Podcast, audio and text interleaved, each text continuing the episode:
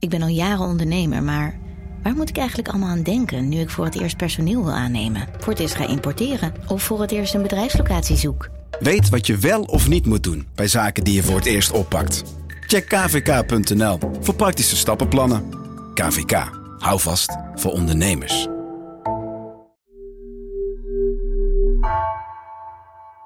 Vanaf de redactie van NRC vertellen we je elke dag het verhaal van de dag. Zo'n 500 verhalen kwamen er intussen al voorbij. Nieuwsverhalen die raken, verrassen en vaak iets aan het licht brengen. Maar wat gebeurt er na de eindtune? Deze week bekijken we een aantal verhalen opnieuw. Dit is Follow Up, een serie van NRC Vandaag. Mijn naam is Thomas Rup.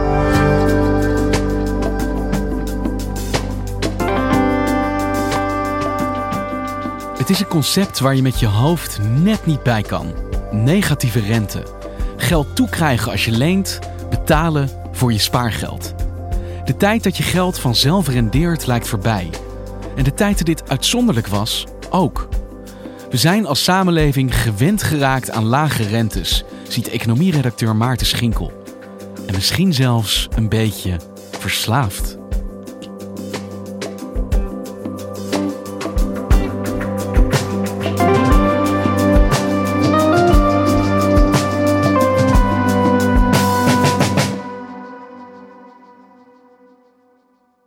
Hey Maarten, het is nu ongeveer twee jaar geleden dat jij hier recht tegenover mij zat en mijn concept van de werkelijkheid om ons heen verpletterde.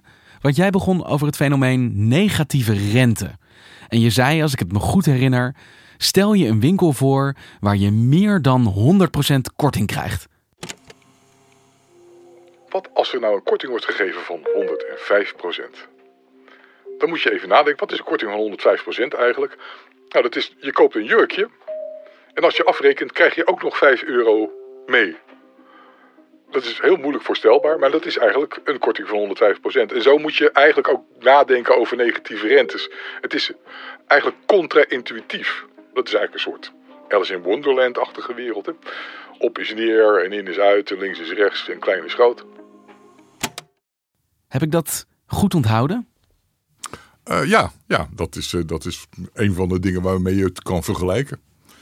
Of uh, negatieve zwaartekracht, dat iedereen de hele tijd opstijgt en moeite moet doen om op aarde te blijven staan. er, zijn, er zijn sommige verschijnselen die draaien je wereldbeeld gewoon volledig om. Want hoe zou jij negatieve rente uitleggen voor ja, de nieuwe luisteraar of ik, die toch alweer moeite heeft dat concept in mijn hoofd vast te houden? Negatieve rente is eigenlijk dat je spaart, maar geld toe moet geven elk jaar. Of als je leent en je krijgt er gewoon extra geld bij. Geld lenen kost niks, sparen kost geld. Exact. Nog een paar dagen en dan moet je bij de meeste grote banken geld betalen als je meer dan 100.000 euro op een spaarrekening hebt staan. We staan aan het begin van een nieuwe werkelijkheid die lang niet iedereen kan overzien. Dat staan de gevolgen voorspellen. Maar we krijgen er allemaal mee te maken. Rente is in wezen de prijs van geld. Het is wat je betaalt voor geld. En als het zo is dat er veel meer spaarders zijn dan mensen die willen lenen, en dat is een van de diagnoses, uh, dan kan de rente heel laag worden. Dus als je steeds meer gemakkelijk geld kan lenen, dan zal die rente steeds verder omlaag gaan, tot hij op een gegeven moment een punt bereikt dat hij onder de nul zelfs kan uitkomen. Ja, precies. En dat is gebeurd. En wie bepaalt dat? Is het net zoals het weer, waar we niet bepalen wat het weer is, maar constateren wat het weer is? Of is het net zoals de omgeving hier, waarin ik de airco gewoon op bepaalde temperatuur kan zetten? Dat is een heel goed punt. Um, er is op dit moment eigenlijk een soort strijd gaande, diagnosestrijd van nee, wie heeft hier nou eigenlijk uh, deze negatieve rentes veroorzaakt en is ze nog steeds aan het veroorzaken?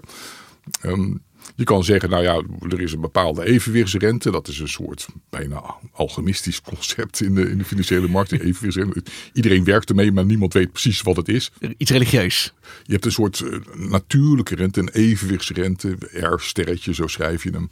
Uh, en dat is eigenlijk de rente die dan in een totaal vrije markt tussen aanbieders van geld en vragers van geld tot stand zou komen.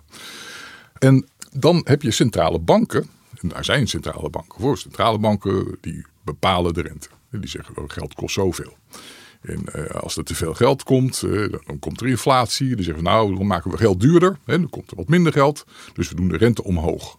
Dus ze hebben ingegrepen in wat een semi-natuurlijk proces is om die rente eigenlijk met harde hand omlaag te krijgen.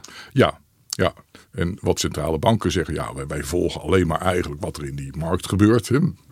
En ehm, ik geloof dat niet helemaal. En er zijn allerlei discussies over. En dat is nog lang niet beslecht. Dus de simpele vraag wie bepaalt de rente heeft een ingewikkeld antwoord. Maar de centrale banken zijn hier de invloedrijkste speler oh, in. Met lengte, ja, met lengte. Ja, ja. En die dragen daar ook uh, verantwoordelijkheid voor. En waarom willen die zo graag een lage rente? Soms zelfs zo laag dus dat die negatief kan uitvallen. De centrale banken uh, streven van oudsher eigenlijk uh, naar het omlaag houden van de inflatie. Ze zijn nu tegen hyperinflatie, zorgen dat het geld zijn waarde behoudt. En uh, ook dat is de laatste jaren omgedraaid. En zeker sinds de financiële crisis van, van 2008, 2009 is de inflatie eigenlijk te laag geworden. Dus wat centrale banken aan het doen zijn al een tijd, is totaal tegennatuurlijk eigenlijk, is zorgen dat die inflatie hoger wordt. De reden voor het streven uh, naar een hogere inflatie is de angst voor deflatie. Het, niet het stijgen van de prijzen, maar het dalen van de prijzen. Als de prijzen dalen, dan kunnen mensen bijvoorbeeld zeggen: Nou, uh, ik koop iets vandaag niet, want morgen is het goedkoper. In tijden van inflatie is het altijd, ik koop het nu, want morgen is het nog duurder. Ook dat draait helemaal om. Je moet alles in spiegelbeeld zien. Ik koop iets niet, want morgen is het goedkoper. Dat betekent dat consumptieve bestedingen eigenlijk inzakken, dat de economie inzakt. Niemand weet wat er dan gebeurt. Dus dat vermijden van deflatie, van structurele deflatie, is een hele belangrijke drijfveer voor wat banken aan het doen zijn. En dus houden ze de rente heel erg laag. Eigenlijk in de verwachting of in de hoop dat mensen dat geld gaan uitgeven. Dat banken geld gaan uitlenen. Dat alles weer rolt en vloeit en uh, de economie gewoon zijn momentum behoudt. Want bij negatieve rente, als sparen dus niks oplevert, dan geef je het uit. En als geld lenen goedkoop is, dan leen je het. Dus ja, er is gewoon meer geld om uit te geven dan. Uh, precies.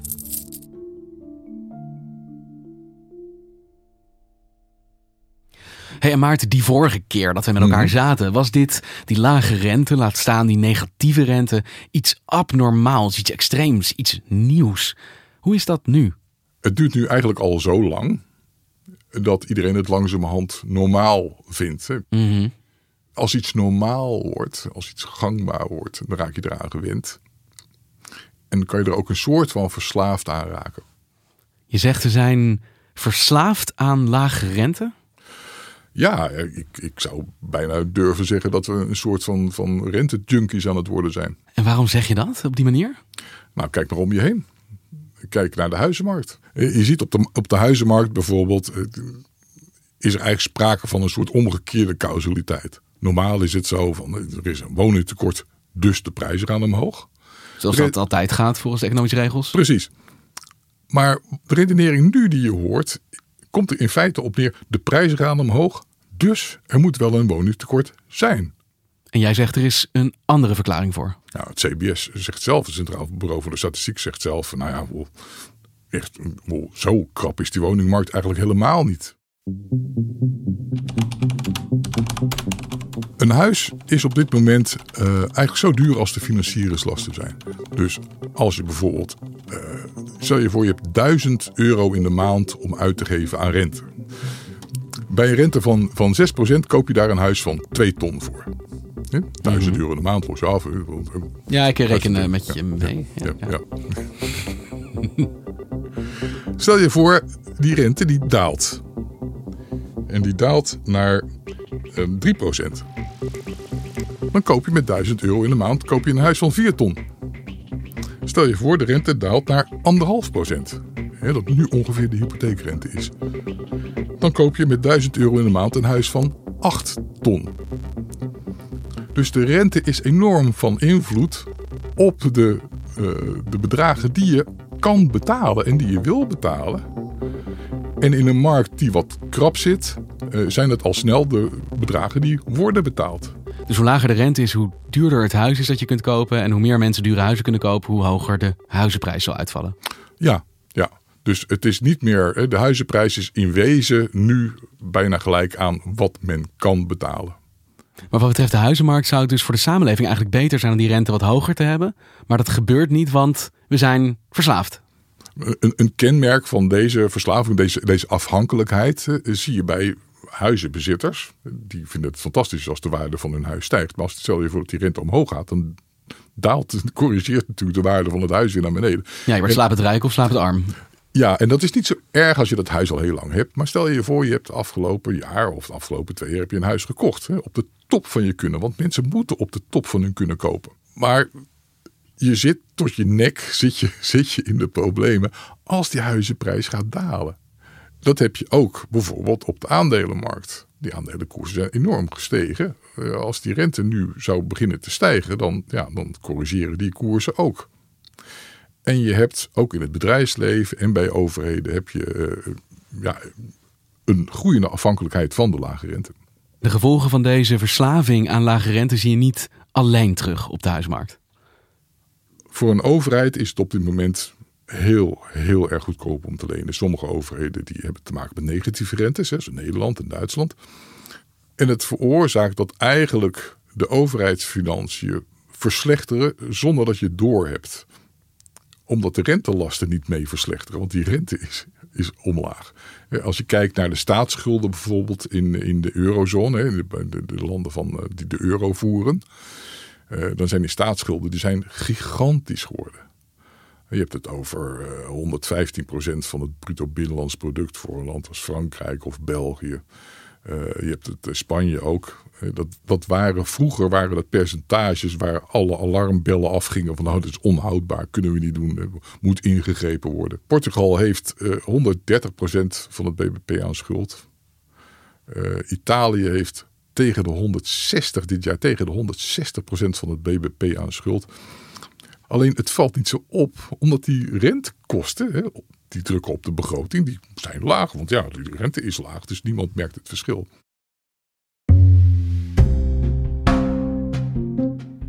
En dit moment in de tijd, namelijk de coronacrisis en allerlei landen die enorm veel geld moeten uitgeven om uh, die het hoofd te bieden, lijkt me wel prettig juist dan dat nu dan die rente laag is. Je moet er niet aan denken dat de coronacrisis zou hebben plaatsgevonden in een periode waarin de rente bijvoorbeeld 3 of 4 procent was. Er is nu vrij probleemloos geleend door overheden om al dat geld uh, te kunnen, kunnen besteden om de economie draaiend te houden, mensen aan het werk te houden, bedrijven boven water te houden. Iedereen is er nu bij gebaat om dit spel, deze fantasie, uh, aan de gang te houden. Niemand kan, kan het zich permitteren dat de muziek stopt en, uh, en er iemand geen stoeltje heeft. En dan zitten we met z'n allen met een gigantisch probleem omdat iedereen als gek heeft geleend. Zeg ik het dan goed? Uh, ja, ja. En dan, dan kom je in wezen op een situatie. Uh, ik dacht er vorige week over na. Toen moest ik denken aan, aan een, een, roman van Oscar Wilde, The Picture of Dorian Gray. Mm -hmm. Dorian Gray is een jonge man die leidt een liederlijk leven. Die doet alles wat hij mag. Uh, maar het is hem niet aan te zien. Hij blijft jong en jeugdig. Maar op zijn zolder staat een schilderij dat wel veroudert. Wat lelijker wordt. Bij elke groef krijgt, bij elke schandaad die hij begaat. En Wallen, littekens, rimpels. Ik heb het op de middelbare school gelezen. Ja, het is een fantastisch boek. Um, en soms heb ik het idee dat wij nu zeg maar, aan het doen zijn. Hè, alsof alles goed gaat. En we besteden hier, besteden daar. En we gaan op vakantie. En ons huis stijgt in waarde. En. Terwijl misschien op onze zolder, op de zolder van Nederland, gewoon een schilderij staat van onze echte economie. Die er veel minder goed aan toe is dan we denken. Dat we eigenlijk in een crisis eigenlijk zitten, een gigantisch probleem hebben, maar het niet zien omdat het geld tegen de plinten klotst. Omdat we onszelf de hele tijd een shot geven. Omdat we verslaafd zijn. Omdat we verslaafd zijn. Want Maarten, als je constateert dat je verslaafd bent, dan is dat meestal in het dagelijks leven wel een probleem. En dan moet er iets gebeuren. Je moet afkicken of mensen moeten een interventie organiseren, maar je moet zorgen dat je daarvan afkomt. Ja, nou ja, volgens het boekje is het dan, uh, het erkennen is een deel van de oplossing.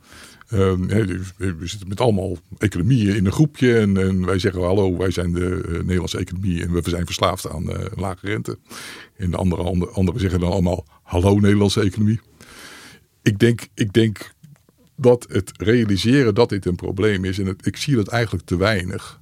Uh, het realiseren dat het een probleem is. We zijn allemaal nog in de so far so good stemming, heb ik het idee. Uh, en zonder al te alarmerend willen zijn, willen zijn, denk ik wel dat het wat meer aandacht kan gebruiken om eens te kijken van waar zijn we nu, wat is nu onze situatie? En hoe komen we dan af van deze verslaving als we dat zouden willen? Nou, dat hangt er af en dan moeten we eigenlijk terug naar het begin hè, van deze, deze uitzending, het begin van ons gesprek. Is dit een, een natuurlijk fenomeen? Dat hoe dan ook gewoon optreedt waar eigenlijk weinig beleid bij komt kijken. Uh, of is dit deels wel het gevolg van beleid? Is dit het weer of de airco? Is dit het weer of de airco?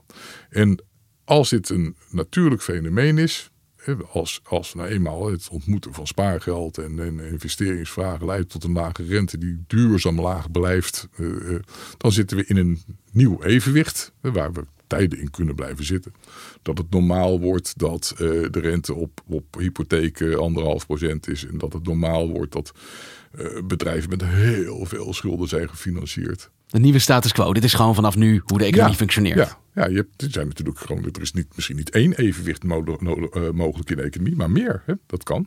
Maar als blijkt dat de situatie toch vrij kunstmatig is op dit moment, dan ga je terug. Dan krijg je in wezen een, een, een, een omdraaiing van al die meewind die er tot nu toe is geweest. dat wordt dan tegenwind en dan moeten we met z'n allen hard gaan fietsen. Stel je voor, je, je schroeft die rentes in één keer op. Je, je hebt te lang gewacht met het accepteren van het feit dat er helemaal geen nieuw evenwicht is. En je bent te laat en die rente moet heel snel omhoog.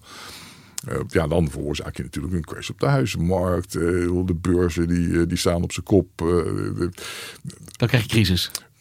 Ja, dan krijg je een crisis. Landen komen erachter dat ze plotseling wel rente moeten gaan betalen over al die leningen die ze zijn aangegaan nu. Uh, dus dan krijg je een crisis. En, het, het, beste van een aanpassing is dat je die zo geleidelijk mogelijk doet. En dat kan ook. Het, het vergt wijsheid, maar het kan. Dus cold turkey, slecht idee. Je moet je gebruik gewoon langzaam afbouwen. Ja, ja, je kan beter als economie in een, in een luxe kliniek zitten uh, dan in een gevangeniscel. ja. Dankjewel Maarten. Graag gedaan. Je luisterde naar Follow Up, een serie van NRC Vandaag.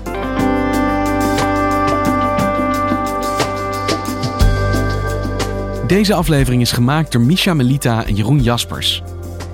Morgen hoor je in Follow-up hoe het gaat met Claudia Kloppenburg. Zij is een van de gedupeerden in de toeslagenaffaire.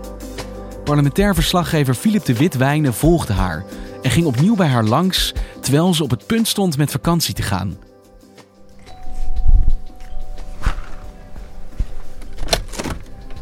Goedemorgen. Morgen. Hoe gaat het met je? Ja, goed. Ja? Eindelijk vakantie. Mooi man. Zomers. Is alles dan toch nog goed gekomen?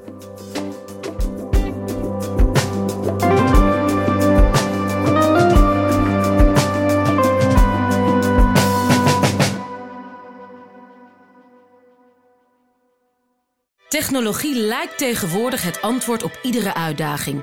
Bij PwC zien we dit anders. Als we de potentie van technologie willen benutten, kunnen we niet zonder een menselijk perspectief. Human-led, tech-powered noemen we dat. Ga naar pwc.nl.